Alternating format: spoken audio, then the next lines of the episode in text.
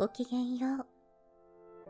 あなたも眠れない夜をお過ごしですか？そんな夜もありますよね。よければ一緒に物語の旅へ出かけてみませんか？もしも旅の途中で眠くなったなら、どうぞそのままゆっくり休んでくださいね。大丈夫ですよ。眠気が訪れないときは無理に眠ろうとせず、一緒に物語の結末を見届けましょう。少しでもこの旅があなたにとっての癒しの時間になりますように。さて、そろそろ出発のお時間です。ベッドの準備は済みましたか？枕の位置もしっくりきましたか？さあ、目を閉じて。物語の扉を開けましょう。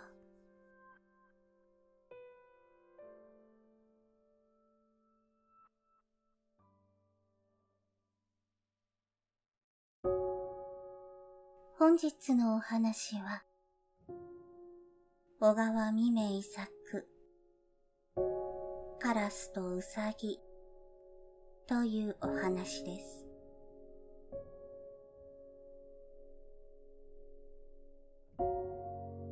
お正月でも山の中は毎日寒い風が吹いて木の枝を鳴らし雪がちらちらと降ってそれはそれは寂しかったのです。本当にお正月が来てもつまらないなぁとカラスはため息をつきました。街の方は賑やかなのだろう。一つ出かけてみようかなぁとしばらく木の枝に止まって考えていましたがそのうちにそう心に決めて遠い町の方を指して飛んで行きましたどこを見ても雪の野原で真っ白でした。だんだん町が近づくにつれて道の上に人通りが多くなりました。雪道の上を歩いていくものもあればソリに乗っていくものもあります。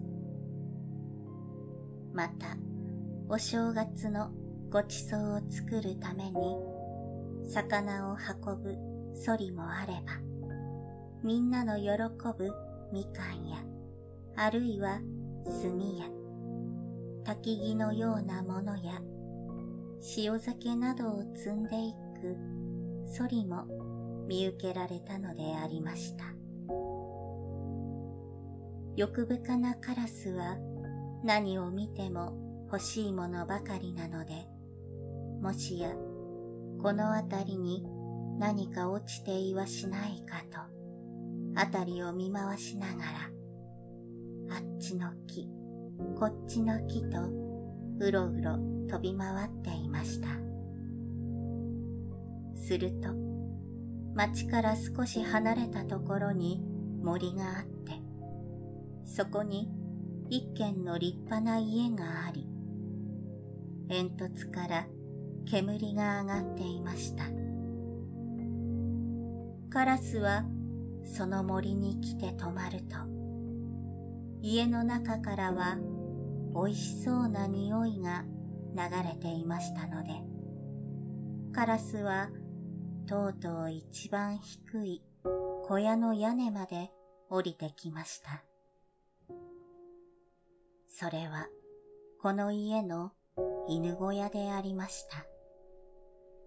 中には一匹の犬が藁の上に腹ばいになっていましたが、その白と黒のブチ犬をどこかで見覚えがありましたので、カラスはチロチロと犬の方を眺めていました。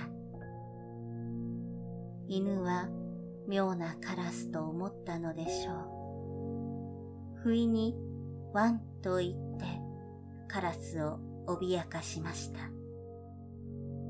カラスはこの瞬間に犬のことを思い出したのです。やあ犬さん、あなたのお家はここですか？と声をかけました。犬は不思議そうにカラスを見ていましたが、カラスくん、いつ君にお目にかかったことがあったかね？思い出せないがと、犬は尋ねたのです。カラスはずるそうな目つきをして犬を見ていましたが、あなたは先だって山でウサギを追いかけて、とうとう逃がしてしまいなされたのを、私は木に止まって見ていました。あなたは大層残念そうでありましたねと、カラスは言いました。ああ、あの時、君はどこかで見ていたのですか？僕は主人に対して本当に面目なかったのだと、犬は急に恥ずかしそうにして答えました。何、あのうさぎなら、また捕らえることができないとも限りませんよ。私がうまくいって、この野原へ連れ出してくることもできるのですと、カラスは言いました。犬はこの間、主人のお供をして、漁に出かけて、主人が打ち損なったうさぎを追い詰めて、もう少しで捕らえられるところを逃がしてしまったので、残念に思っていた際ですから。カラスの言ったことを聞いて、どんなに喜んだでしょう。君の知恵で、この野原まであのうさぎを誘い出してくれたら、僕のできることなら、どんなお礼でもするよ。まあ、ここへ降りてきたまえ、お正月のごちそうがあるから食べてくれたまえと犬は言いました。カラスはそう言われるのを待っていました。さっきから犬のそばにあったコンビーフのかかったご飯や餅の残りなどが欲しかったのです。カラスは早速降りてきてたくさん食べました。そして明日の晩方、裏の広い雪の野原へうさぎを連れてくることを約束して帰りました。犬は今度こそうさぎを見つけたら逃がすまいと考えました。そして藁の上に寝ながらうさぎは山に絵がなくなったからカラスの口車に乗って腹へ大根の残りや桑の枝を食べに来る気になるかもしれない。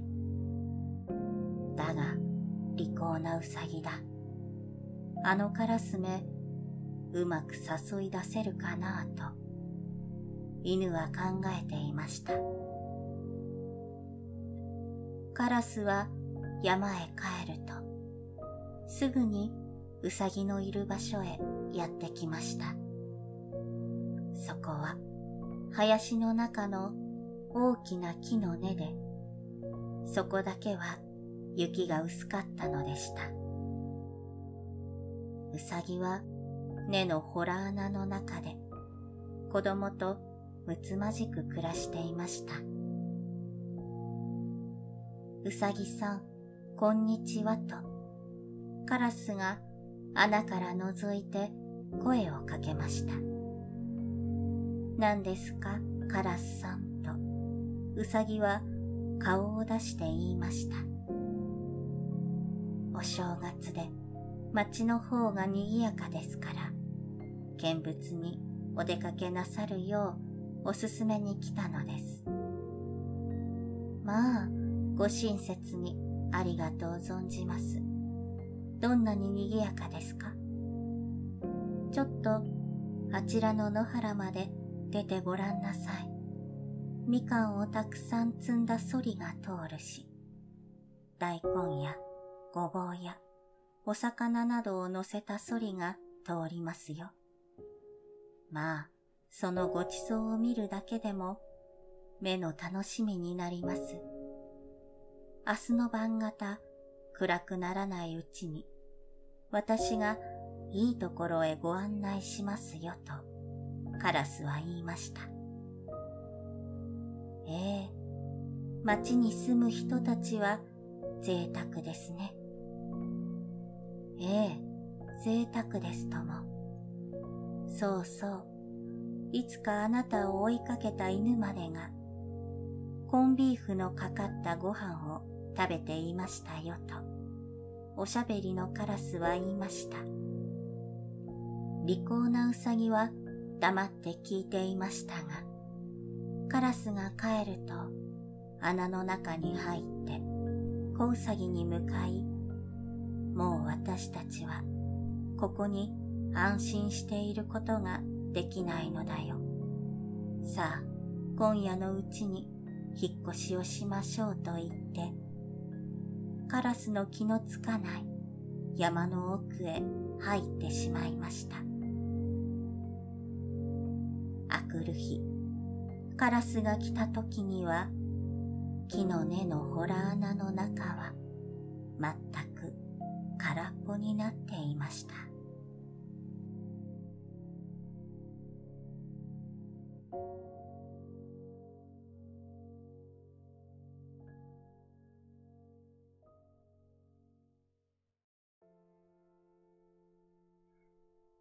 本日の旅はここまでです。